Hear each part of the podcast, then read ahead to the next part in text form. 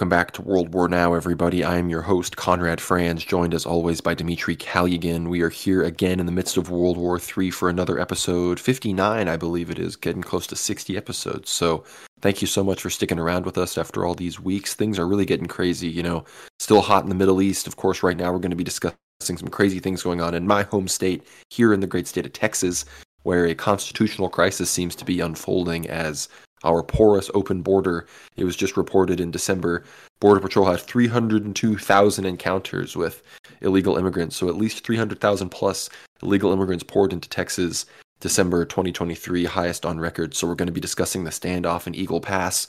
We're going to be talking about the situation in Russia with that huge Ukrainian POW plane shot down and the general situation expanding there as we move closer and closer to total Ukrainian state collapse course, we're going to be talking about the situation in Europe as generals from the Netherlands to Scandinavia to other parts of Europe are talking about war with Russia. And of course, we're going to be talking about some church stuff with Elpidophoros on Athos and a whole bunch of other things going on all across the world as World War III continues to rage on. Dimitri, how are you doing? Doing great, Conrad. And I think, yeah, it's important to address this particular Texas US question because, as much as it appears as a simple domestic situation in America, it, of course, ultimately now, now that it has evolved into a constitutional crisis or like i guess the onset of a constitutional crisis it will affect the entire world in and of itself because the us again it is the nexus for most economic relations around the world. It is the richest the most prosperous economy. At the moment it is sort of the center of all the all the ties and all the you know the uh, the ropes which connect to shall we say, world banking as well as exports and imports. Right at the moment, the you know this particular this particular role has not transitioned to China just yet. So naturally, it's very important as to what exactly occurs in one of the largest United uh, in one of the largest states in the U.S. But looking at the Texas situation, I think in terms of numbers, the actual Border Patrol has done some amazing things just in the last week. Uh, apprehensions statistically have been reduced. I mean, uh, so apprehensions have reduced, and this only means that the migrants are a lot more hesitant to actually cross the border. So they're hanging out in northern Mexico for a bit longer.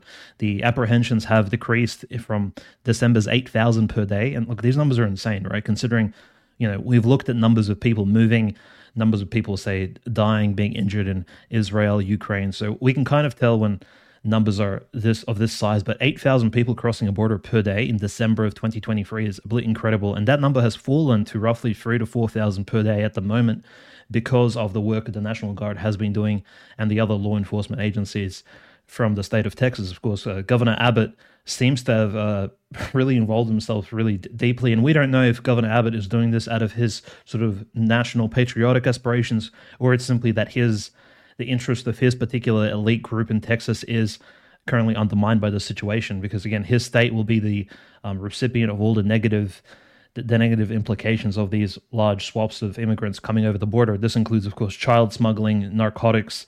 The, the texas communities will be affected by all these things. And of course uh, this could we're talking about crime as well. We lest we forget the particular uh, people, you know, facilitating these transportations of migrants, both you know, illegal as well as so-called refugees, right, crossing the border.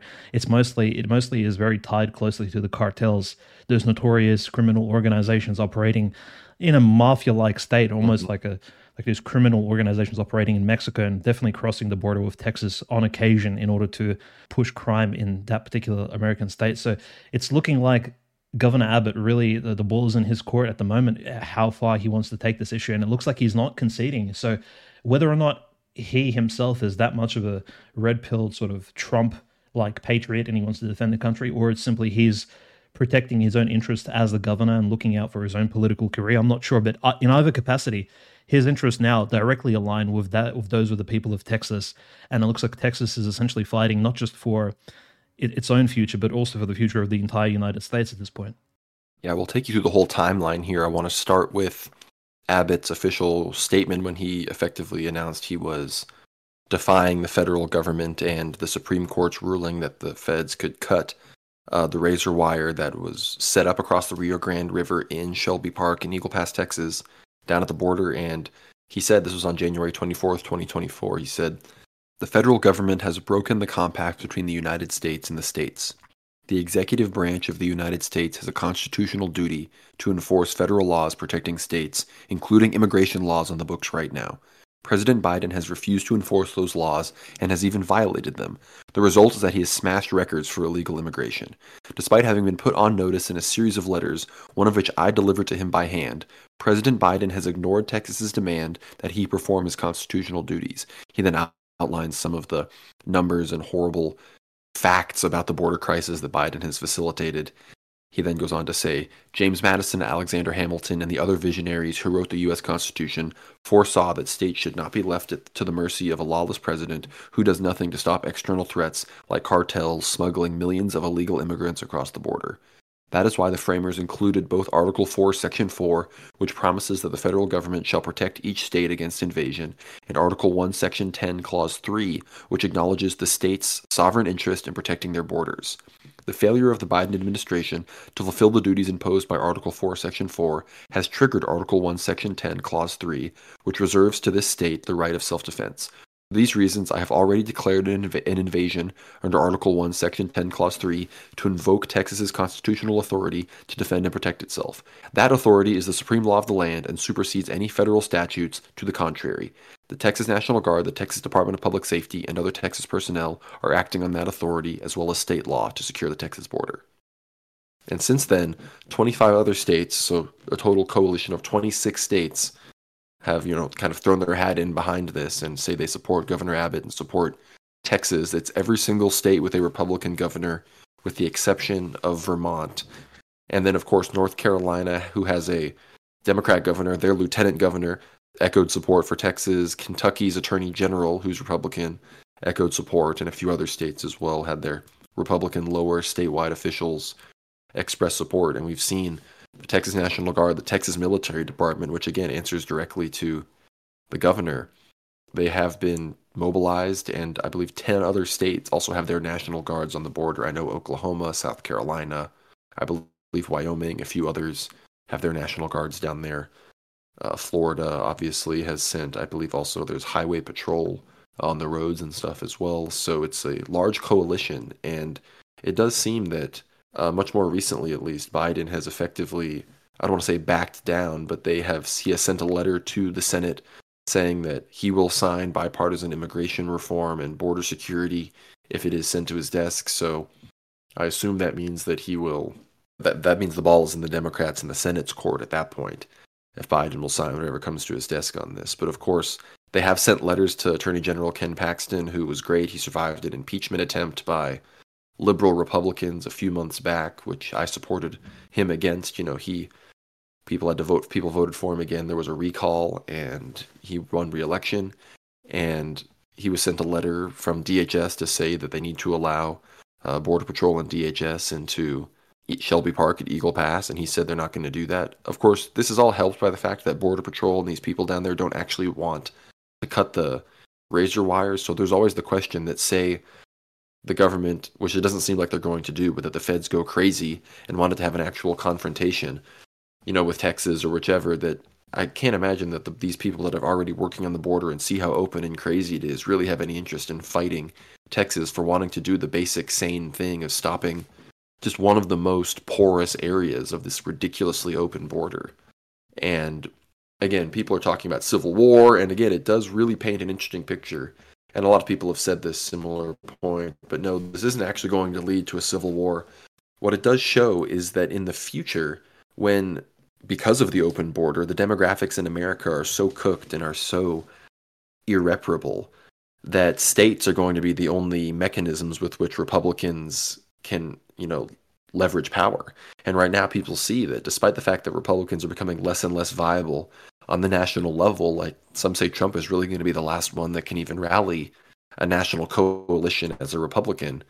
We still have the majority of these statewide elected offices in these states, you know, due to this federal system. And the Senate as well, of course, will help because that's why they call these systems racist because all these flyover states full of white people have huge representation with their two senators that they send to the Senate, and you know these governors that are quite powerful, and that's why they that's the whole U.S. system being racist kind of thing. But the founders did think about this, and now you know we've kind of going to have to abandon the federal jurisdiction and we're going to have to focus on rallying coalitions of states to do the right thing and again the energy isn't there for that right now greg abbott i don't think is brave enough again as we speak Greg Abbott is actually in India right now, you know, at rallies trying to get more Indians to come and do, you know, tech labor and whatnot in the state of Texas, and you know, just probably rallying for general Indian support because we have so many dang Indians here because Abbott doesn't care about bringing in legal immigrants because that's the whole thing. All these people are saber rattling about the border and illegal immigration, but they all just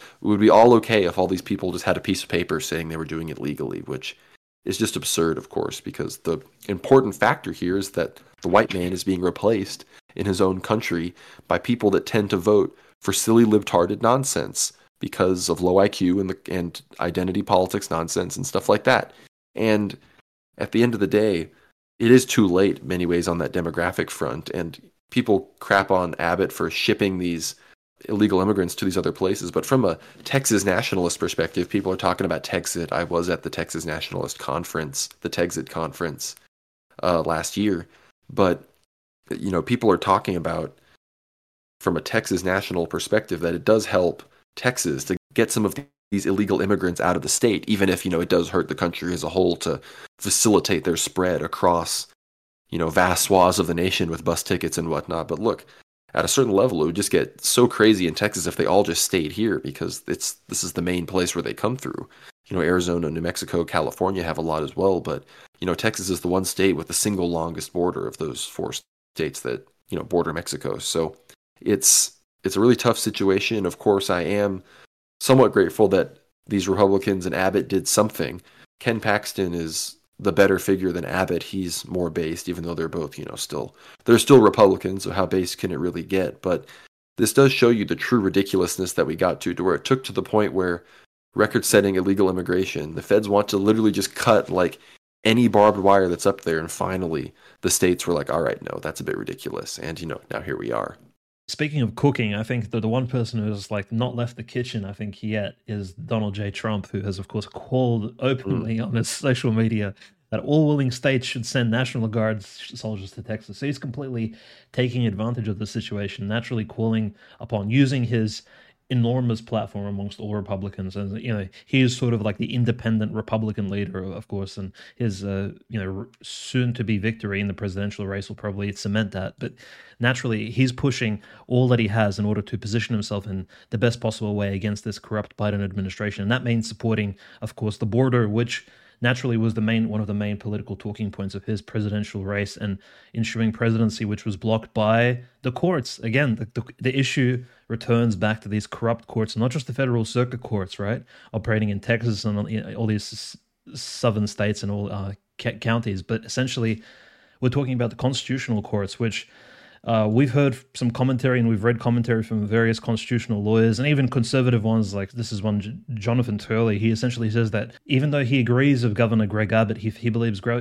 Governor Greg Abbott will have, you know, and the state of Texas will find it very difficult to argue constitutionally that the state of Texas is in a state of imminent danger from these waves of illegal immigrants and can actually purport to utilize its states' rights, you know, it's it's sort of responsibility for self-defense because again, imminent danger needs to be proven, invasion needs to be proven in a court of law, and these constitutional lawyers, they're all saying that look, we, we love conservatism, we love Texas, but can Texas, can the state itself, if it, it's it's t- taken to a constitutional court, even before the Supreme Court, for example, like a major court of appeals, can it actually prove this particular state of affairs on its border? And again, this resorts to the larger philosophical question of as, as much as we love the American Constitution, and it is a fairly well written document, it has withstood at least 200 years. And yeah, it definitely has been amended a, few, a couple of times, but it still is giving American people a lot more rights than some other places around the world. But again, the, the query arises constitutions, what really are they, these documents, if we cannot interpret them properly, you know, even 100, 200 years later? Simply these words can be interpreted and twisted by you know, sort of shekel grubbing lawyers and uh, various experts from courts and judges and magistrates. I think there's a lot of consideration that needs to go into this, and probably this is one of the main monarchist arguments against constitutionalism, parliamentary, uh, parliamentary monarchy. Things like that, which are trying to be spoon fed into us, at least as Orthodox Christians and as Christians in general, who sometimes advocate for monarchy, autocracy, is that they say, well, how about we water it down and introduce a constitution, some constitutional laws? But as we see with this Texas issue, literally it's a life or death situation for Texans. And, you know, this is just the beginning. This is just the first wave of migrants. And again, you have constitutional lawyers, experts, and judges, even in the, in the Supreme Court itself, who's, who are stating that the state itself cannot protect its own personal interests. I mean, this is what we call, I mean, what I've tweeted about calling it civilizational sabotage from the inside. It's happening in America at the moment. And yeah, I gr- agree with Conrad, you know, that, you know, there is no imminent risk of civil war at the moment, just because I think timeline wise, we're still early on in the year. People returning from holidays, more or less the the people of America are really relaxed. And I think, generally speaking, if this was taking place in October, November, end of 2024, I think things could be escalating out of control. But fortunately for us, the timing is quite perfect. And I think we won't see that sort of deterioration of relations between, you know, the state of Texas and the federal government. I think, and, you know, judging by what Joe Biden's doing at the moment, he's kind of. probably got a shot of adrenochrome in the morning, so he's waking up, he's sending letters around, he's actually understanding that something needs to be done, or else there's a risk that he will outright lose the presidential race, and no amount of electoral machinations will sort of get him out of the situation. So, generally speaking, it's it's good that Texas is standing its ground against these waves and hordes of illegal immigrants. And for all those folks arguing that, hey, these are just peaceful Catholic people trying to cross the border, like naturally, I think arguments can be made about these the majority of these people being Roman Catholics or Christians. But again, why aren't they staying in Mexico? Which is Mexico is not a bad place to live. It's a second world country. It's actually quite comfortable, especially if you're a hardworking person. I think people downplay the Mexican factor, calling it a third world or this criminal ridden. Yes, there are criminal cartels and mafias, but if you're living in one of the main cities, you should be completely fine. I mean, it can't even be compared to a country like Brazil. I think so. There's definitely arguments can be made against this push by the liberals and liberal Christians, even within the Catholic Church, because this is a major factor. We keep mentioning the fact that the Roman Catholics are this massive conservative group, you know, pushing against illegal immigration. It's exactly the opposite. Roman Catholics are, in fact,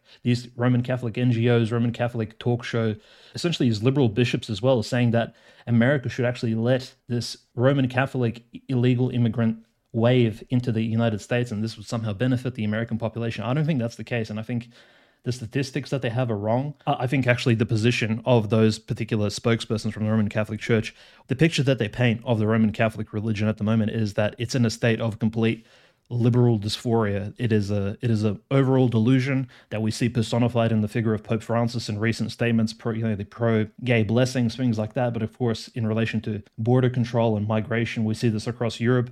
None of these Catholic countries are actually benefiting from Catholicism's position on migration in general, let alone illegal immigration. So it's a larger commentary on the actual situation on the ground in America, I think. Well, and you mentioned it, but it's not even really even mostly Mexicans. It's Venezuelans, Ecuadorians, and now Africans coming up from Mexico, some of them through the Darien Gap, Central America, coming up facilitated by the cartels, Jewish NGOs, as well as some Catholic ones, of course.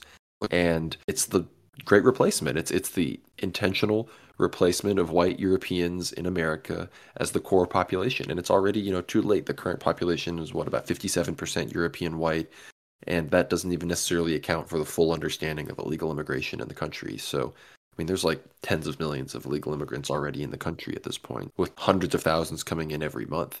And while it does seem that, like you said, we're not headed to civil war because Joe Biden would be committing electoral suicide, at this point, immigration has become the number one issue for voters in 2024. 35% of poll respondents say it's their number one issue in the election, which is obviously a really good sign for Republicans. And Joe Biden, like you said, he sent that letter to the Senate. He seems that he isn't trying to press Border Patrol. Again, the Border Patrol union says they don't even want to cut the wires. So he seems to know that he doesn't exactly have full amount of support here. But behind the scenes, he does seem to be working to punish Texas. He doesn't want to take this sitting down. Of course, this is a statement from President Biden. He made a decision to pause pending approvals of liquefied natural gas exports, and like 90% of LNG exports come from Texas. It's one of the biggest points in the Texas economy down in the you know Houston Galveston industrial energy sector. And this is from Philip Pilkington. He said Europe was promised LNG by the U.S. after cutting Russian buying. They were lied to. Electoral politics is more important than a core ally, apparently. Biden pulls the LNG terminals, even though Qatari LNG has to take the long route due to Red Sea attacks. And this is obviously going to contribute to the energy war. Perhaps you know, Biden wants to keep some LNG for America if we're going to be struggling to keep up a reserve. But again, this would severely damage the Texas economy if we weren't allowed to export, you know, liquefied natural gas. So again, a lot of people are saying this is a effectively a sanction on Texas, basically, for defying the federal government. So very interesting developments to say the least. I again, we don't see this becoming a civil war per se, but it is the lines are being drawn, you know, let's put it that way. Yeah, I think just conclusive thoughts. Like, if hypothetically this, say, this was to occur or extend somehow, if this crisis was to extend all the way up to the election and it would escalate into like a large scale civil war, and this is completely speculative, most likely won't take place. This would, of course, you know, essentially all the predictions we made over the last year for 2024 would essentially change. The world, the world outlay would change. The China's economy would suffer. The European economy would fall into great stagnation. There'd be a recession. Um, I mean, most world currencies would suffer. Russia would, of course, suffer greatly because, again, the, the, the, price of oil and gas would plummet because the demand would also plummet. If America was sent into some civil uh, state of enormous disobedience, shall we call civil war, if we if we must, of course, Mexico would probably get involved as well, at least in some of those border territories. It would be complete chaos and crisis. And unfortunately, I don't think Russia, countries like Russia, would be in a position to militarily take advantage. We will speak about the Russian Ukrainian conflict in the future, but Russia did not mobilize mobilize any additional troops in 2023. So as it stands right now, the Russian army is purely in defensive position. So if, for example, you would say, well, the U.S. is overextended in its foreign policy and throughout the international water, waters, what if domestically something was to take place between Texas and the federal government and some other states siding with Texas, like say a civil war 2.0, which would be horrendous on the ground naturally, but could like countries like Russia and China take advantage of it? I doubt that supremely because these countries, I don't think anyone in the world at the moment is prepared really. I think we're in the state of preparation, but if if something like this was to be set off, very early, at least in 2024, it would the, the, consequences would be quite dire. I think everybody involved. None of these countries are ready to take advantage of what potentially could take place in Texas and the US. So I think it's actually it would be beneficial if Biden completely capitulates to you know to the cause of the Republicans in this particular moment. Uh, I think it would benefit you know the international players around the world, and also it might sober up the Biden administration to maybe act with a bit more vigilance, not just domestically, but in its foreign policy, especially uh, in relation to countries like Israel, perhaps like to soften support and soften all these massive uh, donations that they're giving to the Netanyahu government. Mm-hmm. And of course, you know, Abbott and a lot of these Republican governors, most of them, DeSantis, obviously, they love Israel as well. Abbott. And now he's in India. So, you know, he's full on Zog, Pu, and Lu alliance. You know, he's part of that. So, that being said, you know, I respect him for at least doing this on the border. And I want to talk about this on the LNG situation. Dawn Buckingham, the land commissioner of Texas, used to be my state senator. Uh, she said Texas is the country's largest natural gas exporter and the third largest in the world. This reckless move is nothing more than retaliation against Texas for standing up to this administration over the border. And this, for this, our favorite, you know, late night tweeter, Dmitry Medvedev, tweeted, he posted out on all of his platforms that the formation of the Texas People's Republic is becoming more and more real. What I wrote at the end of the year before before last in a joking prediction is coming true, and he goes on on a whole long spiel on X about you know Texit and all of those kinds of things. And you know it's a bit you know we there's the potential this year of having Texit on the ballot. The Texas Republican Party is totally rejecting the legitimate process that was followed. Over 139,000 signatures were gathered to have Texit on the Republican ballot this year, and the Republican Party is just refusing to have it. You know, they the process was followed, and they should have a question to the people: Should the state of Texas reassert its status as an independent nation? That's the question, and that should be on the ballot based on the amount of signatures. But the party is stonewalling it, so you know, Texas is moving forward. So be sure to follow the Texas Nationalist Movement and all of them on Twitter and whatnot to support, if you support Texas becoming an independent nation, which would be pretty incredible. But I think we've done the border and Texas justice at this point. I think we have to move on to some other borders, specifically Israel's northern border, as Hezbollah effectively escalates to Hezbollah and Israel, you know, at Israel's behest, it seems, with Netanyahu and the unity government and the war cabinet basically saying that they think the time is now to escalate and start a full on war and take out Hezbollah. I mean, Ben Shapiro in his recent debate said that at the very beginning, Israel should have just gone in and taken out Hezbollah. So it seems to be the general consensus among among world Jewry that it's up next is Hezbollah and it's going to be an even longer, bigger war. So, uh, Dimitri, what are your thoughts on the on the widening situation in the Holy Land? I mean, all these calls to actually have Israel move in against Hezbollah and, Lebanon proper, because it would be a breach of Lebanese sovereignty. Don't get me wrong. I mean, this would be a direct declaration of war. It wouldn't be a peacekeeping operation. Lebanon, as a country, did not declare war on Israel yet. Naturally, Hezbollah is operating on its own accord, sending in drones, using long range bombardments of IDF positions on the northern border of Israel with with Lebanon, of course. But the, these calls internally as well as externally through figures such as Ben Shapiro, being an American citizen, as well as actual Israelis calling for Israel to take preeminent action move in a few kilometers deep into Lebanon and actually clear out some of these Hezbollah bases. Primarily, of course, we're talking about like which which exact targets I think we're, we're looking at here was re- recently in the last 24 hours actually military strikes have been carried out against the Hezbollah airstrip. So these are very small airports, are hidden by trees mostly, but positioned quite close to the Israeli border, which Hezbollah allegedly is using to actually launch some of its larger drones to enact bombardments on Israeli targets. So of course Israel is retaliating by shooting long range missiles as well as not artillery strikes, but actually using some of its own drones to actually take out these airports and damage them to a point where the airstrip is the concrete is so destroyed that you simply cannot drive any planes or machines on on these things for, for quite some time. So naturally, and of course, the demoralization factor is, is there as well. That the you know the Lebanese people working around these air, airstrips will probably move elsewhere because there is always the preeminent chance that hey Israel may actually drop a bomb on you. So they're trying to scare the Lebanese people into submitting, moving north away from this border, which it considers its own, its own sort of suzerainty, its own controlled territory. Naturally, I mean, this is like a breach of multiple international law sort of statutes. But again, uh, the situation, I think, you know, as Nasrallah described a couple months ago, the Lebanese Hezbollah people are considering this a holy war, not not a war for Hamas, but a war for all Muslim people to liberate themselves and liberate the Palestinian state, sort of from the river to the sea, so to speak, quote unquote, for sort of promoting the fact that the, Lebanese people are standing up for their neighbors in the south.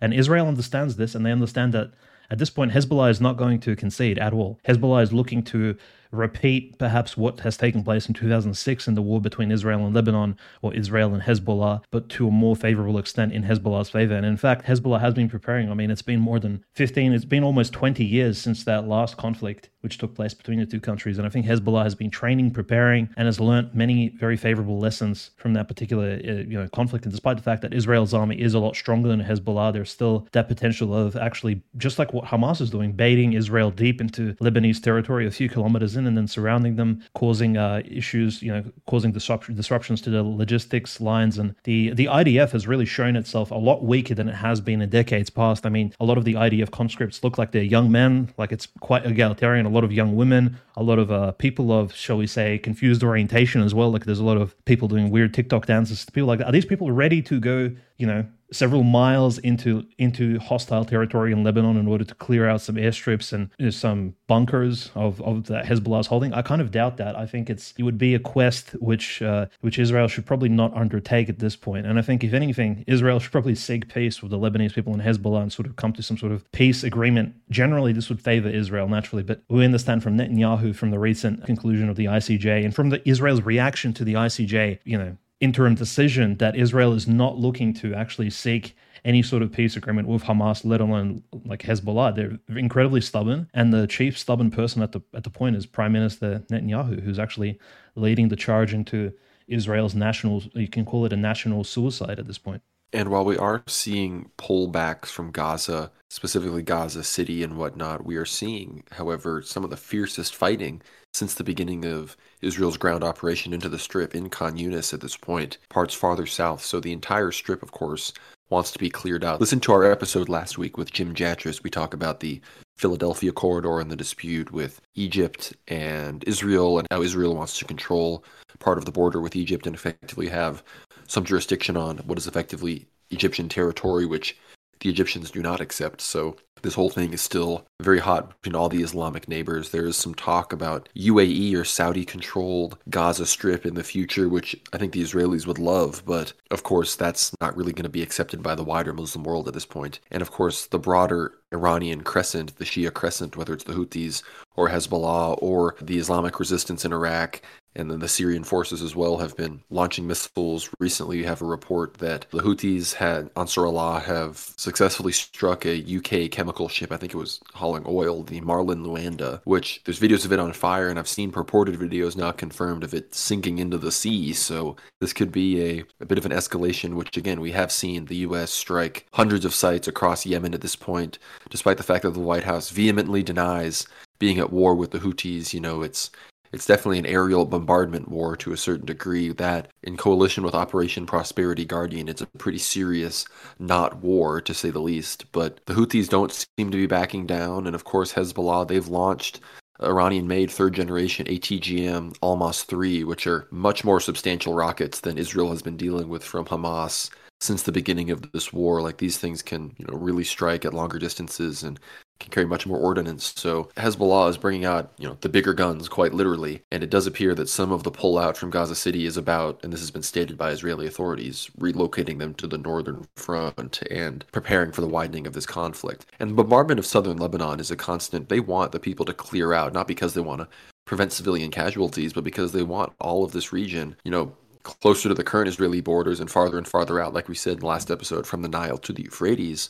They want people cleared out. They want Arabs, Goyim, Christians, Muslims, mostly Christians, of course, cleared out from this region.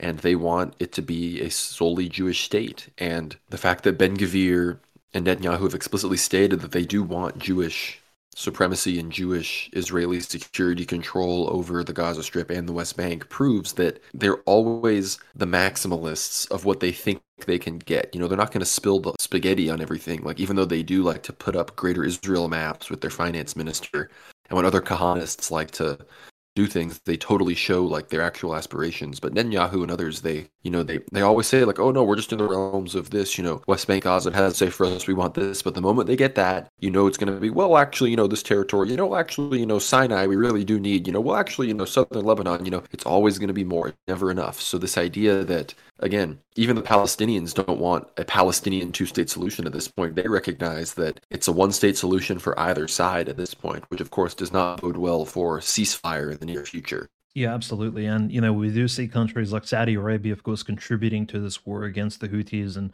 Ansar Allah. Naturally, at this point, Saudi Arabia has been shooting down Houthi missiles headed for Israel. We've mentioned that a few weeks ago. But the new inclusion of Saudi Arabian contribution to this massive coalition was positioning long range artillery along its border in the north. And as the US, France, and the UK send its bombers and, of course, shoot missiles from their ships onto specific Houthi targets in Yemen, Saudi Arabia contributes by shooting long range artillery from the Saudi Arabian border into Yemen itself. So again, of course, this artillery doesn't shoot that far. These missiles, you know, they fly several uh, tens, if not hundreds of kilometers at most. But we have, do have, still have to consider that Saudi Arabia is quietly, not really announcing it, but still taking this position of being a very strong U.S. ally. Like, let's not forget that Donald Trump and Saudi Arabia did sign the largest arms deal, the second largest arms deal in human history since World War II, the Lend Lease. Of course, this Saudi Arabian arms deal in total, it's it's supposed to equate to something over 300 billion American dollars in in a decade of trade. So Saudi Arabia by 2030 will be one of the most armored countries in in the Middle East. I would say, if, if not the entire world, its its military uh, capacity will should theoretically increase to some enormous capacity. So that's what we kind of need to expect. Saudi Arabia's position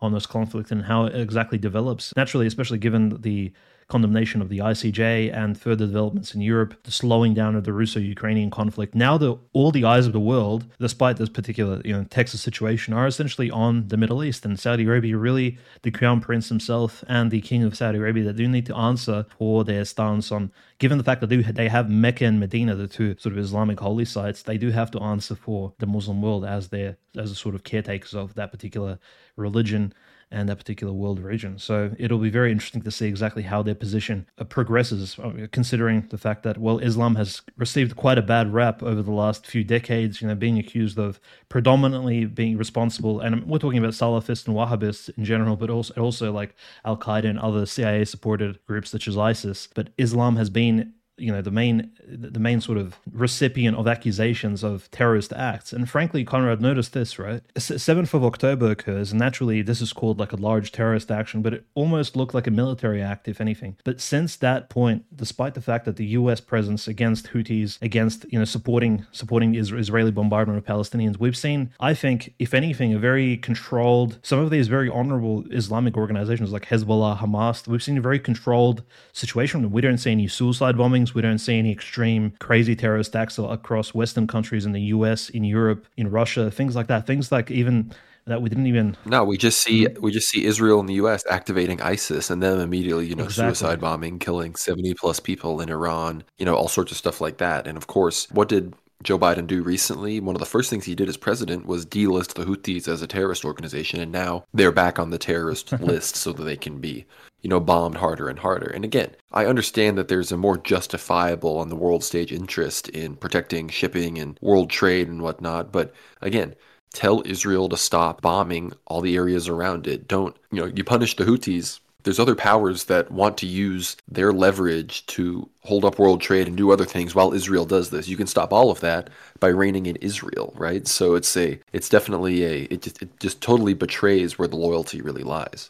Yeah, I completely agree. I mean, I think this is uh, this is just one of those things that I think every Muslim in the world, those who still adhere to real traditional Sunni Shia values, really need to internalize and understand that the last 20, 30 years there's been enormous machinations and manipulations of Islam through these Western and Mossad sources. I mean, that's just the conclusions they need to come to, and that Islam has been used as this battering ram, not even against Western countries, but against themselves, first and foremost, in order to support this project of the greater Israel. And we Orthodox Christians, we, we were kind of on the sidelines just watching this take place and watching this progress kind of, you know, over the last 30 years, we're kind of watching this massive scenario play out in the Middle East. And now at this point, we're personally involved as recipients of collateral damage and as the victims, at, you know, St. Porphyrius Church and various other monasteries and potentially even more targets if this war between Hezbollah and Israel escalates. These there's a lot of Christians living in Lebanon as we remember from the Lebanese civil war. A lot of Christians suffered from what took place in those areas and even more unfortunately will be suffered and probably will be targeted by the IDF if they enter into Lebanon you know in a full-on preliminary confrontation with Hezbollah and against the Lebanese armed forces. It will be uh, very tragic and very dangerous I think for inter shall we say interreligious uh, relations in that Middle East area and again, we've seen certain specifically Maronite Catholics much more siding with the Lebanese authorities, who some say would even be willing to side with Israel against Hezbollah. So the factionalism goes very deep. But we're going to move towards Russia, Ukraine at this point. Of course, things have not been dying down there. It's just World War III is spreading. So it's harder to keep up with every front, right? But between this huge plane being shot down with what was it, 67 Ukrainian POWs or 50 plus Ukrainian POWs, 60 plus total people on board dead in this huge crash shot down by American or French missiles from Ukrainian ground sources. And then there's been severe civilian bombings of Donetsk. The intensity and it kind of seems like desperation and slow, like again, just kind of consequence of the collapse and desperation of the Ukrainian regime. Dimitri, what's kind of the background on these on these incidents? I think what really shows the, the breakdown of Ukrainian internal communications, right? This Ilyushin Il 76 massive, it's not a cargo plane, it's a troop transportation plane. But in this particular case, it was carrying specifically neo Nazi POWs, right? Let's just call it what they are. A lot of them were members of the Azov battalion, troops captured for a long time ago, and they were actually the plane was traveling near the Belgorod, Ukraine, Kharkov border, so very pretty dangerous territory. But nevertheless, this massive plane was in the air. It doesn't have the plane actually does not have any defenses or missiles on it, so essentially it even looks like a commercial, like a small commercial airliner for all sorts. If you even Google the image of an Ilyushin plane. And yes, it had all those neo-Nazi POWs on board, and Ukraine essentially just shot it down. And of course, the plane, because of it's so large, once the anti-air missile did hit the plane, the pilots very bravely commanded the plane and controlled it into the ground away from any it, essentially it exploded in the forest and not it didn't fly into Belgorod or any populated village or anything of that sort. So yeah, the, the Russian pilots were heroes in that capacity. They knew the plane was going to go down. There's no escape. It's not like you know, it's not a movie. You can't jump out of a parachute once the plane's hit like like that everything's jammed, and essentially it's just death is almost inevitable and guaranteed. So, and instead of naturally, like, let's see how did the Ukrainians react to this because it's their own people, their own elite sort of Azov battalion, those you know, crazed neo-Nazi pagans who they kept promoting in their media over the last year and a half, and even like we can say ten years at this point since 2014. How did Zelensky and his people react to the death of these so-called Slava Ukraini heroes? Well, they didn't react at all. At first, they said, "Well, wow." We shot the plane down. Yes, they are their POWs, they're traitors. It's like, okay. And then they denied this. And now the official version is, well, maybe we did shoot them down, but it's because the Russians intentionally flew the plane over our territory, so we were kind of baited into it. So the version keeps changing, and we don't see any mourning whatsoever from Zelensky or any of the Ukrainian officials. No one's mourning the loss of their own elite soldiers, shall we say. So this whole position that Ukrainians actually care, or the Ukrainian government actually cares about its own prisoners, its own uh, its own people, I think completely scatters. There's no, and even Metropolitan Epiphany, Patriarch Philaret, these these false schismatic hierarchs of the Ukrainian church, none of them have held any funeral, any mourning services for these dead POWs who, and, and they're all confirmed dead because we saw really gnarly footage of like the plane crash and in the forest. And the Russian Russian forensic squads have already arrived on the scene in the Belgorod Oblast, and they've actually inspected. You can see there's arms and legs lying around, and a lot of these Ukrainian soldiers actually had like shall we say like neo-nazi tattoos a lot of them runes wolves angels swastikas black suns and you can actually tell who they belong to it's like okay well this is clearly a ukrainian neo-nazi and these are like his body parts right here. I mean this is quite gnarly but it's quite obvious that a lot of the victims were ukrainians and where's the mourning? Where's the, I mean, from the Ukrainian position, it's just absent. And meanwhile, I compare this to how the Russians reacted to the criminal bombardment of Donetsk on the 25th of January of the Donetsk. Literally, it was a Sunday after church. People went to coffee hour in, in the city of Donetsk, right? Avdiivka is being a stage. So the risk of the Donetsk bombardment is quite low at this point. And the people in Donetsk went to the marketplace to sort of sell goods, you know, just like you'd go, you'd go out, just hang out with your family. And the Ukrainians lobbed a long range artillery strike right all over. And this is probably a HIMARS of some sort. You know, these things can fire from hundreds of kilometers away. They shot this right in the city, in the center of Donetsk. They hit a street market with zero troops, of course, no military targets, and they killed outright 27 or 28 Donetsk residents, men, women, babushkas, people just literally coming out of church killed, including children as well. And I think as many as 50 people are injured at the moment. The Metropolitan of Donetsk at the moment, just like Metropolitan John of Belgorod, who was you know present in the hospital after the bombardment of Belgorod just a few weeks ago in early 2024, is now with the people in the hospital. But again, it's just a tragedy. And look at the, of course, the Russians are reacting like in a very controlled, patient fashion. They're mourning for their losses and they understand that this is a particular war crime. The Ukrainians, instead of doing that, they're just blaming their own POW troops for surrendering to the Russian side, and they don't really care that 60 plus people, their own soldiers, have died, despite the fact that they were neo Nazis and whatnot, but they don't even care about their own troops. So I think this really paints a picture of exactly how the war has mentally and I would say morally destroyed certain factions in the war, especially I would say on the Ukrainian end. I think people are tired of the war, and some people have just been dehumanized, right? Like internally, they just morally cannot comprehend the loss of their own people, and it's not even a tragedy anymore. They've seen so much death that even uh, you know 60 people dying in a plane crash is no longer a significant event.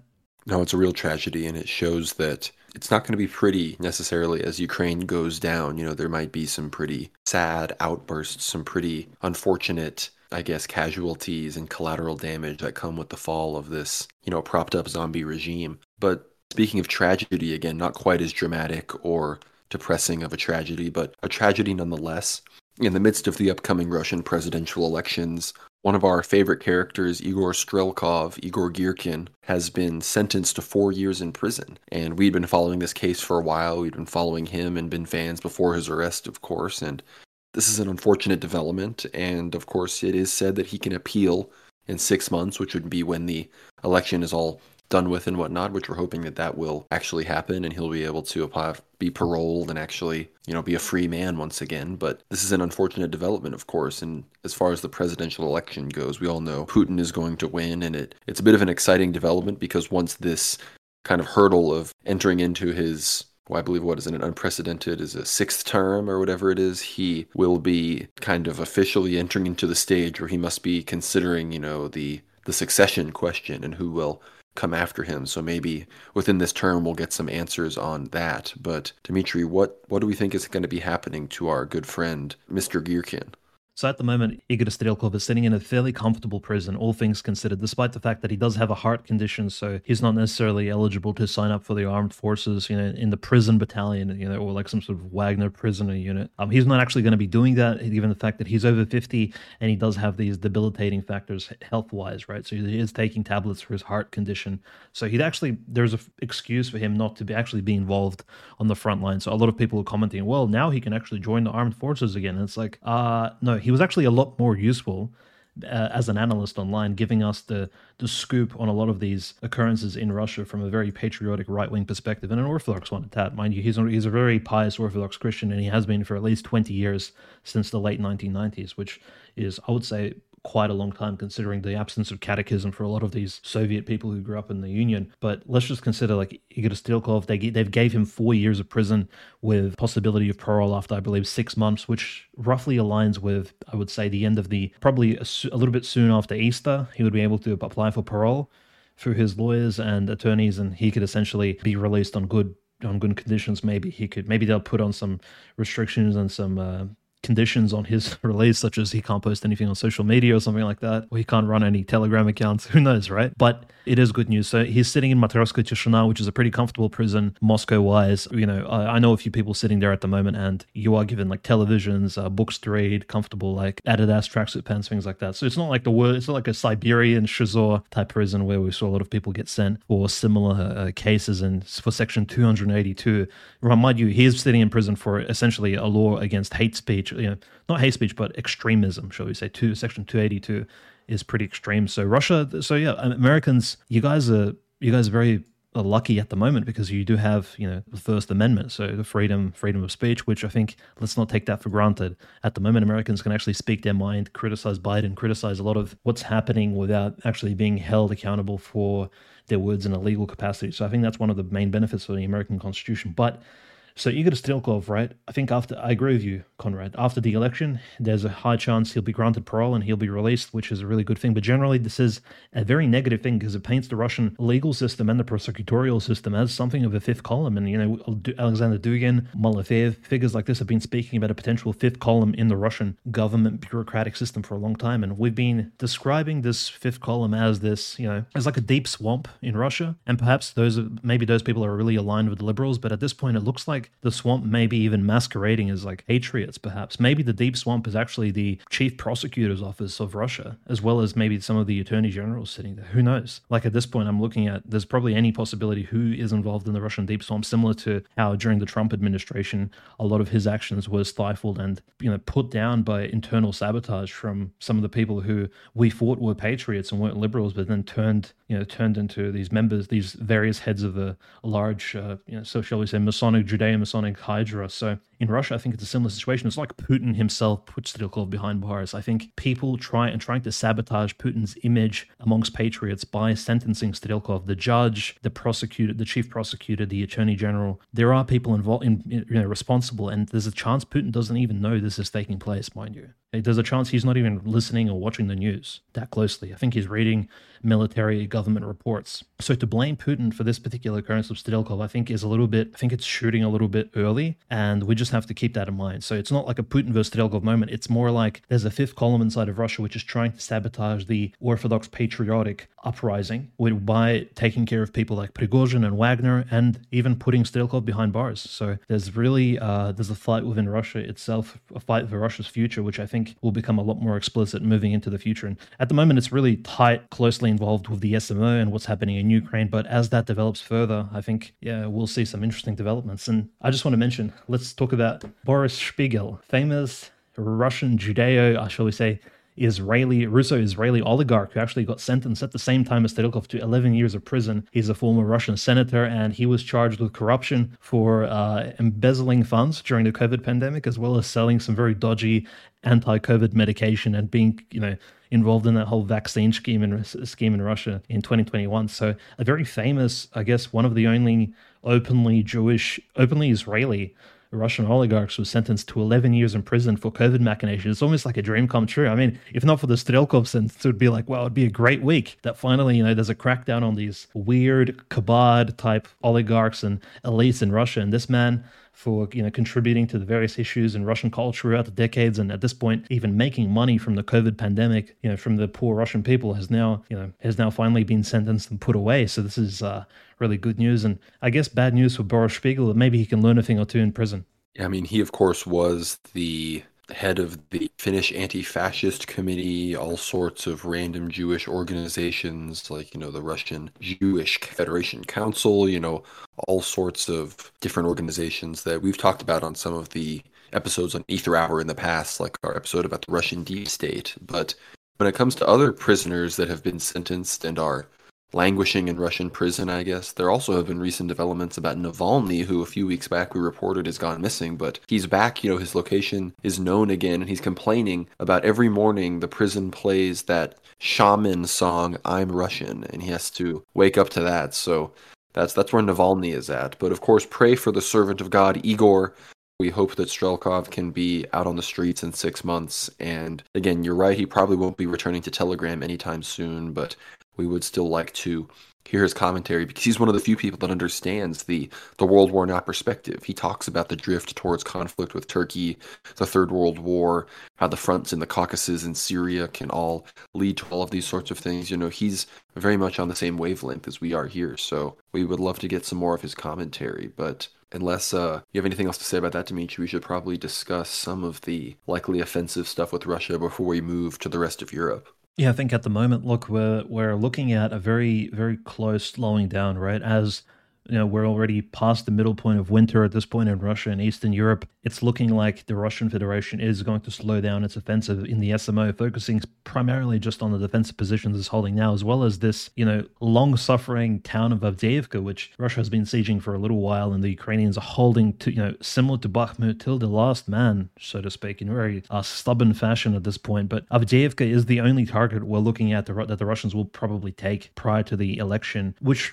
roughly aligns with the beginning of Great Lent, so about uh, 16th of 16th, 17th of March 2024. So that's when the presidential election in Russia will be announced, and that's when it will be completed. I believe the Ukrainian election is in April, so we're looking at that particular time frame.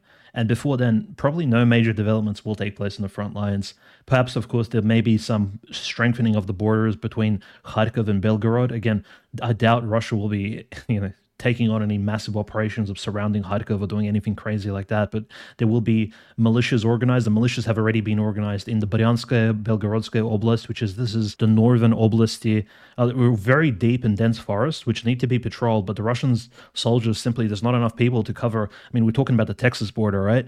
There's a Russo-Ukrainian border, which Ukrainian extremists have been crossing for a few months now, and sometimes you know causing terrorist acts and things on Russian territory. So these borders need to be controlled as well by, you know, Russia doesn't have a National Guard. It does, but there's simply not enough people to actually control this vast, dense area. So they're actually arming militia, local Russian militias, to take care of these particular defensive positions, which I think that will be the development on that front. So at this point, it looks like, despite all these provocational strikes against Belgorod, Donetsk, the shooting down of this prisoner warplane, I think Russia will be very steadfast and hold strong and really kind of not fall to any provocations, especially prior to this presidential election, because at this point, Putin has not actually shown us any sign that there is a successor being prepared and nobody has been nobody has received enough PR to actually be labeled politically as a successor. And this is important because Putin himself in his early presidential races in like 2003 for example he suffered greatly by being pressured by both communists the LDPR Zhirinovsky's party. A lot of people actually there was a chance Putin was going to lose one of his early elections, right? If not for some of the people behind him in early United Russia, once Yeltsin actually passed on power to Putin. So if Putin didn't prove himself early on, it was going to be very hard for him. But naturally, he now cemented himself as a strong leader. And without a proper succession in place and without a proper transition and even a preparation in the eyes of the media, in the eyes of the Russian boomer population,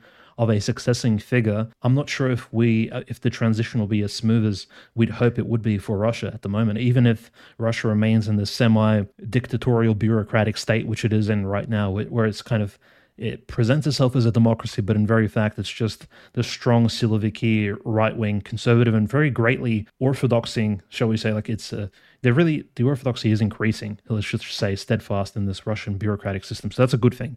But without a successor, it doesn't look too good. So Putin's hopefully will stay in power for the next six years or so and kind of prepare the country for whatever's next to come. And hopefully that thing will be, as we've spoken about, preparation for a future Orthodox rise and maybe uh, better things like that in terms of we're speaking about the political sphere. No, I agree. And I think as far as Ukraine goes, it seems that both parties are starting to look outside of Ukraine, unfortunately, as the conflict is kind of broadening in that regard. Of course, we have the chair of the NATO Military Committee, Dutch Admiral Robert Bauer. He warned recently, he said, Peace is not guaranteed. We are preparing for a war with Russia and its terrorist groups. Maybe not tomorrow, but certainly within the next 20 years. People should be prepared for the first 36 hours. So quite a dramatic, you know, kind of spooky statements from him. This is all in the midst of Sweden just entering NATO. Turkey, the parliament approved it. So it's all said and done at this point that Sweden, on top of Finland now, will be entering NATO. So that's all of Scandinavia in NATO now. They all joined NATO before they even joined the EU. So interesting advancement there. And in the midst of all of this as well, General Sir Patrick Sanders, the British, I believe, head of the military, said if we go to war with Russia, we could find that our youth may have to be conscripted. So this bizarre shift towards these British, these European military leaders, all kind of, we heard it in Sweden a few weeks back as well, other places. Germany has been saying it. Olaf Scholz has talked about it. So I guess there might have come some news from America that, hey, you guys need to be prepared to take Russia on on your own and distract on this flank while we take on China, or while we, you know, if you think about certain things going a certain way, or while we fight an internal civil conflict here in the United States between the states or whatever it is that may happen in a 10 year timeline between the federal government and other power structures. But it does seem that these European countries are still vassalized completely and would be willing on their own regard to fight against Russia, which is truly unfortunate development. But the, the populist right wing movements, that will only boost them. I mean, that prospect of war will only boost the rising right wing dissidents and identitarians across Europe. Of course, the AFD is surging in every poll across Germany, and the, the cosmopolitan libtards of Germany are freaking out. They're like, no, no, you can't talk about deporting migrants. You're you're doing a heckin' fascerino, and that's not allowed. So the heads of the AFD had started talking about you know remigration and re- deporting and sending certain migrants home, especially those that had committed crimes. And the pre- people of Germany just they just saw swastikas everywhere the moment they heard that and just freaked out. So in the midst of this, of course, there's the German farmers and the French farmers who were really rising up. There was proposed tax increases in the French legislature, and the French farmers really went all out. They burned down prefecture police buildings, they covered prefecture buildings in poop, they mobilized en masse, and then the legislature backed down. They're not going to increase those taxes.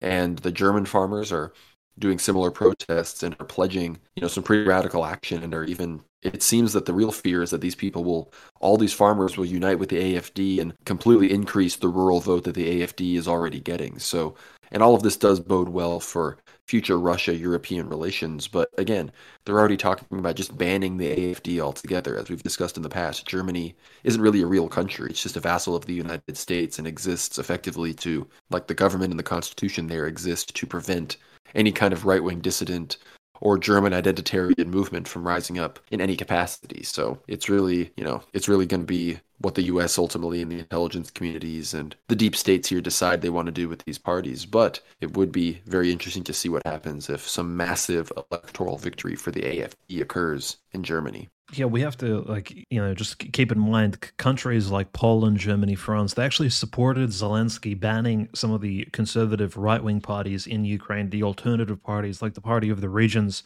which was very popular in Lugansk, Donetsk, and it was banned you know, uh, at the beginning of the SMO, completely, uh, you know, all the deputies as who were members of it were kicked out of the parliament. We have to just consider that these countries, such as Germany, actually supported that move and they thought it was a it was a good idea. So there is the potential that the AFD, if there's enough popular support, that Chancellor Scholz does see that you know he could make this populist move and you know you know actually against the AFD and, the conservatives in Germany to actually uh, outlaw some of these parties just because of right wing you know threats of right wing extremism, which we're seeing at these protests. I mean, look, these uh, these phantom fears of Adolf Hitler and the Third Reich are going to do these the German people a great service of injustice. I think generally because the German people at the moment need to look out for themselves. They've been stripped of their rights in terms of uh, commercial trade. They've been harassed over the Nord Stream pipelines. They've been forced by their own government to give their taxpayer, you know, Deutsch dollars and euros to to Ukraine. And at the moment, even their domestic rights to actually vote for various parties, like they're being harassed. Can you imagine in Germany if you're like, uh, say, some going to university and you're voting for the AFD, what kind of pressure is being placed on? Because again, universities in Germany are again dominated by mostly liberal academic crowd who are still teaching people about, you know, the uh, issues surrounding the Holocaust and things that which are like 80, 90 years away. I mean, I understand countries need to remember their history, but let's just be real. How does this impact the reality on the ground? And the only time we've seen Chancellor Scholz and the German you know powers that be the status quo powers speak out against the mass illegal and the mass just mass legal immigration into Germany was during the Palestinian anti-Israeli protests when Scholz said, "Well, we're going to have to look at deporting maximum 10,000 people whose values do not align with ours." out of Germany. 10,000 people a year. That's and that's like after months and months of legal process and that's really I mean, let's just let's just face the facts. I think with uh, expedited legal action, a lot more people can be potentially shall we say, kicked out of Germany if they break certain laws, right? I'm not going to comment any further, but I think this particular immigrant crisis which Germany is facing, we've, we've seen it in France, Sweden, the increased crime rates. This is one of the primary crises that Germany is facing at the moment, not the rising of the far right, not the return to Hitlerism and the, these phantom you know, phantom theories of a Third Reich. If anything, German conservatism is more, as we mentioned, Conrad, centered around the Second Reich and maybe some, you know, potential return to a Kaiserian, maybe uh, like a return to more of its Holy Roman Imperial lineage rather than anything reminiscent of you know kind of Nazi Germany. And yet Nazi Germany is still being used the, as the sort of figurehead movement, which all blame will be placed on. It's just very peculiar. And of course, the main issue, which again is mass immigration in Germany, the subversion of German culture, and the complete destruction of German internal autonomy and sovereignty. I think that's the that's not being spoken about. Instead, all all attention is being diverted to the Russian threat or the threat of Russian incursion and potential World War III escalation through Ukraine and the support needed to that needs to be given to Zelensky, who of course Zelensky, given that he's a he's a member of the so-called chosen tribe, he needs to be supported unquestionably. So these things are incredibly concerning. I really feel for the German people at the moment because they're between a rock and a hard place, and it doesn't look like it can get any better unless, of course, the people, the farmers, the people in the cities, the actual bourgeois stand up for their rights as sovereign conservative citizens, similar to those, of course, now imprisoned for their QAnon conspiracies, those who followed uh, Prince Reuss. People like that. We need more movements like that in Germany to return this country to a state in which it was, you know, centuries and even even maybe even 50 or 60 years ago. Well, and I think the Germans, the Reichsbürgers, you know, I think they are in many ways kind of having their own rural, you know, you have the kind of Trump revolution in America, and on a smaller scale, there's all these scary news stories about how in Germany the Reichsbürgers are forming communes and compounds and buying land and starting schools and forming an alternative society. So power to you. Uh, I was going to say burger bros, but that, that means Americans. So power to you, uh, Reich, power to you, Reich bros. But German, you know, the stuff sounds cool. You know, there's no denying it. But yeah, the European situation is, I mean, like I said in the post when we were talking about Texas, you know, it seems that Biden is more concerned with punishing Texas for not letting enough brown people flood into the country as opposed to just providing Europeans with basic energy needs that they need to take on since completely alienating and cutting off Russia at the behest of the United States. So the Europeans really need to reconsider the one way alliance with the US and be like, man, would the Russians be treating us this way? Because I think there's a good chance that they wouldn't if similar situations were happening in reverse. So much to ponder from the European perspective. But Going a little bit south in Europe, some big news happening in Greece amidst the church. Of course, the Ecumenical Patriarchate came out with a statement against gay marriage. We'll maybe read a few details on that in a second. But the even more exciting news is that Mount Athos, in a collective statement, of course, I think we discussed this briefly previously, they said that they will not be formally welcoming Archbishop Elpidophoros of GOARCH in a formal reception that they usually do for bishops who visit the Holy Mountain. And each monastery was left to act under its own discretion effectively. And Karakallou Monastery, one of the most traditional conservative monasteries that you know refuses anything to do with the schismatics in Ukraine and and refused to do any of the nonsense with COVID, of course. They refused to give him any kind of formal greeting. There's rumors that he even was forced to wait outside the gate for 30 plus minutes and just nobody came to greet him or anything like that. So the Holy Mountain is showing its disapproval to El Elpidophoros. And recently, with a different bishop, I can't remember his name, the bishop stated that when it comes to homosexual people who have children, who adopt children, that the church will wait till those people turn 18 and then baptize them when they want to under their own volition. And El Elpidophoros said he totally agreed. So he basically walked back his opinion on the gay baptism and whatnot, which it shows you that this power of, you know, this sort of reprimand from the Holy Mountain and that unity in the monastic world can really have an effect. Yeah, I mean, El, Elpidophoros is you know, visit to Mount Athos, I think it uh, just underlines that yes, certain monasteries didn't greet him, and he strategically. It wasn't just him alone. There was a large group of pilgrims from America actually came with him. So I think it was quite nice generally for the monks to actually greet this group of pilgrims who probably came there for their own spiritual health and well-being, and actually grasping some of the holiness that can be obtained on the on the mountain in terms of grace and things like that. So Archbishop Elpidophoros, you know, shall we say, chief amongst sinners, isn't that the sort of people that need to go to Mount Athos in the first place without promoting sort of degenerate values? Is. I mean, probably, but again, he's he's a bishop. There's a lot more responsibility on him, an archbishop at that, and probably one of the foremost Greek archbishops in the world. So his particular scandalous acts, it's good thing that the Athonite monks have spoken out against them. But what happened after this pilgrimage is even more interesting. So I'm just we're going to read this straight out of orthochristian.com. So the Archbishop Elpidophoros and the pilgrim, pilgrimage group then left the Holy Mountain and returned to Thessaloniki, where on January 28th he is set to deliver a keynote address at an event commemorating the Day of the Jewish Martyrs of the Holocaust. During this event, he will be honored with the title of an honorary member of the Jewish community of Thessaloniki. This is reported by the Orthodox Times. I don't know if this requires any additional commentary. I'm sure the 28th of January has plenty of Orthodox Christian saints. If I would just open the Orthodox new calendar or the old calendar. There's probably a lot more important people, I mean, in our own faith to commemorate rather than some, again, an event which took place 80, 90 years ago, which, again, what relation does that have to Orthodox Christianity? I'm not too sure, okay? Again very this is all I mean, holocaust it means burnt offering. What do you i mean this is I, I, would argue this is similar to the the hindu situation that bishop athenagoras had to apologize for because i mean the holocaust it means burnt offering. It's this whole religious significance now in the jewish faith you know the you know the, the killers of christ. It's an integral part now of their culture and religion. So to participate in this is it's like honoring false martyrs i would say especially in the midst of all of this. And sure we appreciate that. I was going to read the exact quote uh, Archbishop Jerome, he said, The church will wait for these children to reach an age when they grow up and wish to be baptized, and they will be baptized. And Archbishop El Elpidophoros said, I absolutely agree with what his beatitude has said, which, again, that's positive. But of course, El Elpidophoros, he can't say something good without immediately going and uh, doing something extremely cringe as well. Yeah, I think, look, it's just, uh, it's a matter of fact, these people are obsessed with virtue signaling. They're obsessed with naturally looking good in the eyes of the powers of the world. If if myself, Conrad, and a lot of the listeners here, be it laity, clergy, we actually know what's happening. You know, we, we have a good grasp of history, a good grasp of political relations. We've lived on this earth for maybe a couple of decades at most, right? We actually understand what what the powers of the world are, who you cannot criticize, and who exactly holds certain leverage in the world community today. And yes, appealing to these particular people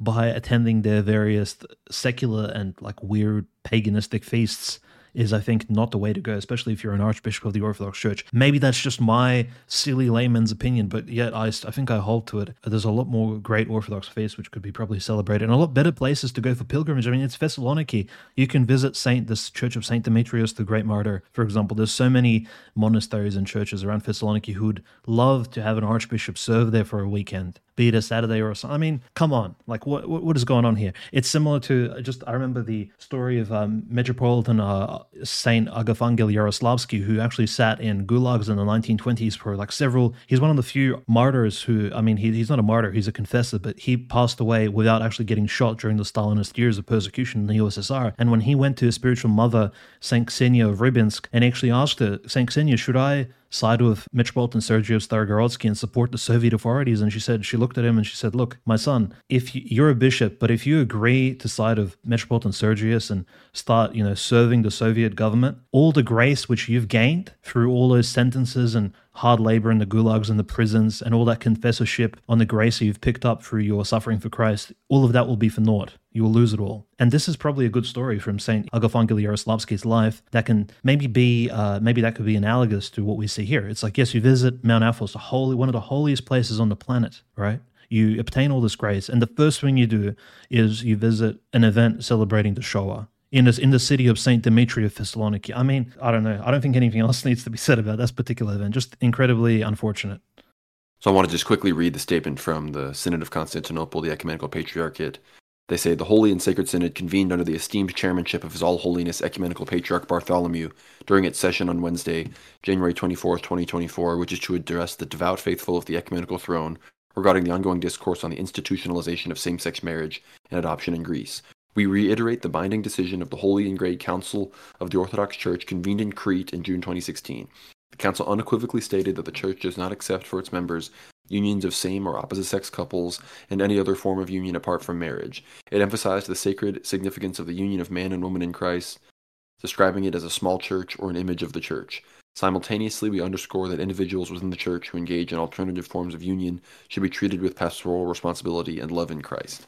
And I thought it was kind of ridiculous that to condemn same-sex marriage, they have to invoke Crete 2016, you know, not the scriptures or any other council or any other piece of holy tradition. They had to vindicate the fake Council of Crete, but you know that just that that shows it for you. But many people had said Greeks online people said, you know, if Greece moves forward with this legalization of sodomite marriage, then you know, then maybe the Turks do deserve to invade and move in, and you know, maybe a lot of these Greek, you know, you know, some people these are Greeks saying this. You know, I didn't say this. I don't believe that, but it reminds me of some recent words from Metropolitan Neophytos, who was speaking in Cyprus to a monastic group of people, and he said he was quoting Saint Paisios, and he had talked to Saint Paisios about his future in monasticism and how he wanted to go to the Holy Mountain. And St. Paisios told him he can't go and stay on Athos. He has to go back to Cyprus and build monasteries. St. Paisios referred to them as like bases, like military bases in the spiritual war.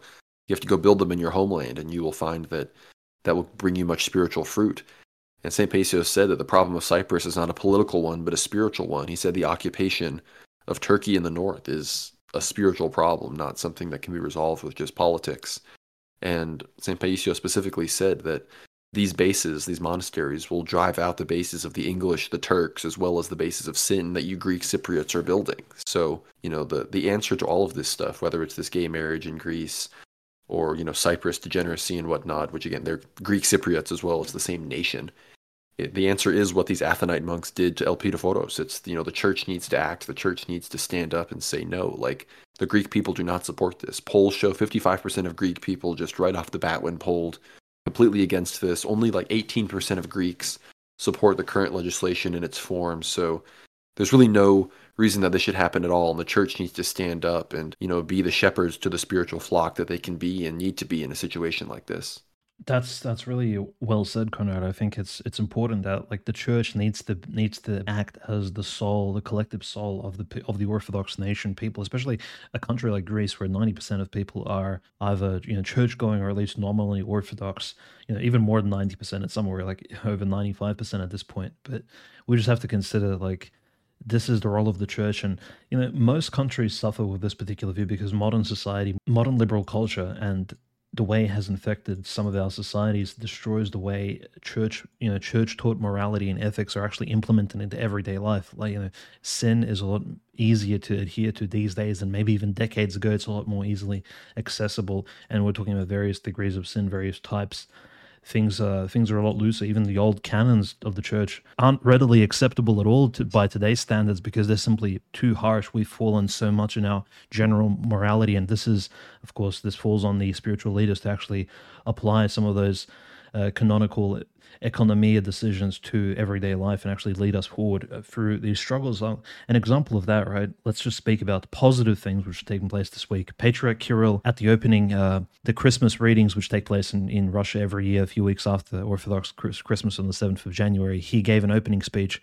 before the Russian parliament, the Russian Duma, in which he spoke about three primary things. So this is before most of the deputies of the Russian Duma parliament, including Vyacheslav Volodin, a lot of the Russian politicians from United Russia, even members of the Communist Party were there. And Patriarch Kirill spoke about three primary things, which we posted about in our Telegram. The first thing was naturally his strong stance against abortion, calling abortion a directly murder, saying that it needs to be made illegal, essentially inaccessible. He spoke about private clinics not being able to operate and actually induce abortions. He said that abortion is essentially a crime. And he summarized what a lot of us have been preaching and kind of you know talking about for a very long time. But to all these politicians who have essentially do they do have the authority to make this thing illegal, yet they've held they've held back for a few decades in Russia now at the moment.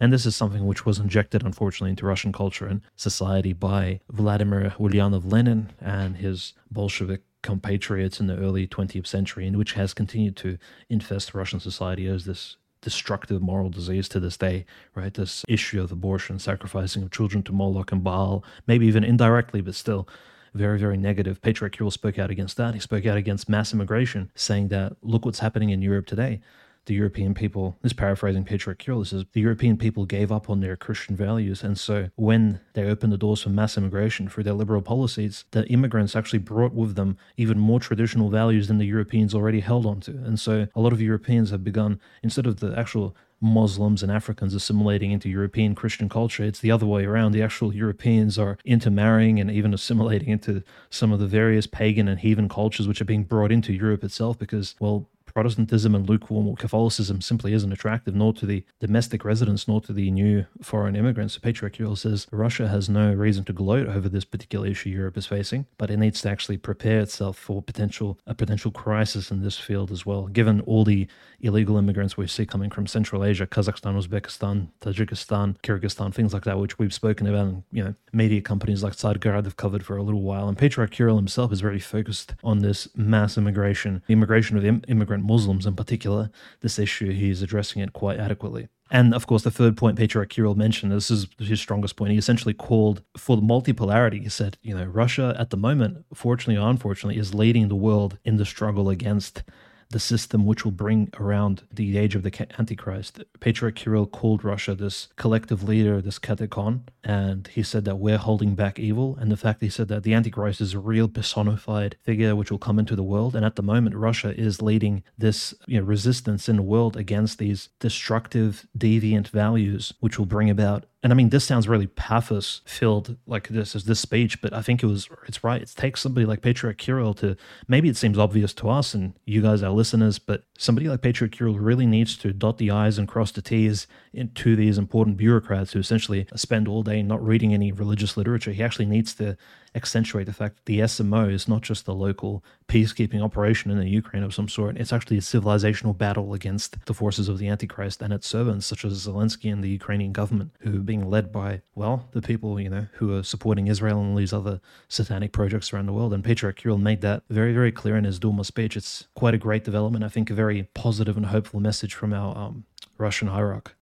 I think that's about as good a place as I need to start wrapping this up. Of course, worldwarnow.co, worldwarnow.substack.com. You can find everything. We've got some really amazing articles coming up very soon, so be sure to subscribe there.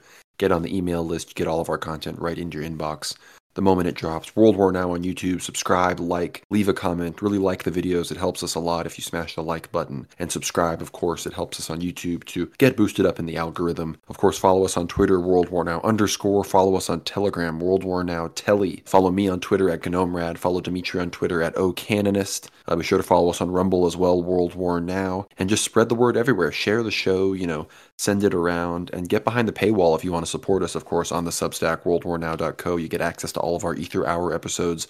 We had a great interview with Anthony of Westgate recently, which should be in the link below. So the link should be down in the description below. So be sure to check that out. It's a really great discussion about the, the tunnels and some other, you know, esoteric stuff regarding our friends, them boys. So yeah, check us out in all those places. Links are down below, of course. Dimitri, any last words on World War III? Yeah, I think, look, uh, we're following the news. It seems like every week, every fortnight, there are these new unexpected developments. I didn't think this immigrant crisis in Texas would actually, you know, we saw it coming up and we mentioned it a few months ago, but I didn't see it escalate to this so called constitutional crisis it's in at the moment. And who knows where we'll be next week. So, of course, we ask everybody, you know, keep going to church, guys, keep attending liturgies, pray at home, uh, you know, keep the fast, follow the directions of your local priests, bishops. And if you're not an Orthodox Christian, you know, get in touch with your local priest. Naturally, just go online, Google, where is my local Orthodox parish? Get involved directly because at this point, I'm not going to say you're in the, you know, you're missing out, but in fact, in it, for a large portion, I think you're missing out. There's not much time of peace left, I think, between between now and the major events to come. So I think it's good to spiritually prepare now for the potential uh, tumultuous future coming up. Right right now, we actually this post COVID period, we do have the ability to fast, to attend church, to to practice and to build the spiritual disciplines which we can build in a time of peace relatively especially us in the western world at the moment crisis has not yet dawned upon us in full force so let's just use that and again me and conrad we uh we are doing a lot of things. There's some great guests coming up. Naturally, working on a lot of pretty cool projects. So keep us in your prayers, uh, clergy, lady, fellow brothers and sisters. And we thank you for listening to the show. 2024 is looking like it's going off, you know, starting off with a good blast, and we're entering into the second month of the year. So uh, looking forward to some uh, pretty positive developments despite all of the somewhat negative and pretty uh, scary news that take place sometimes. Thanks for listening, everybody. God bless.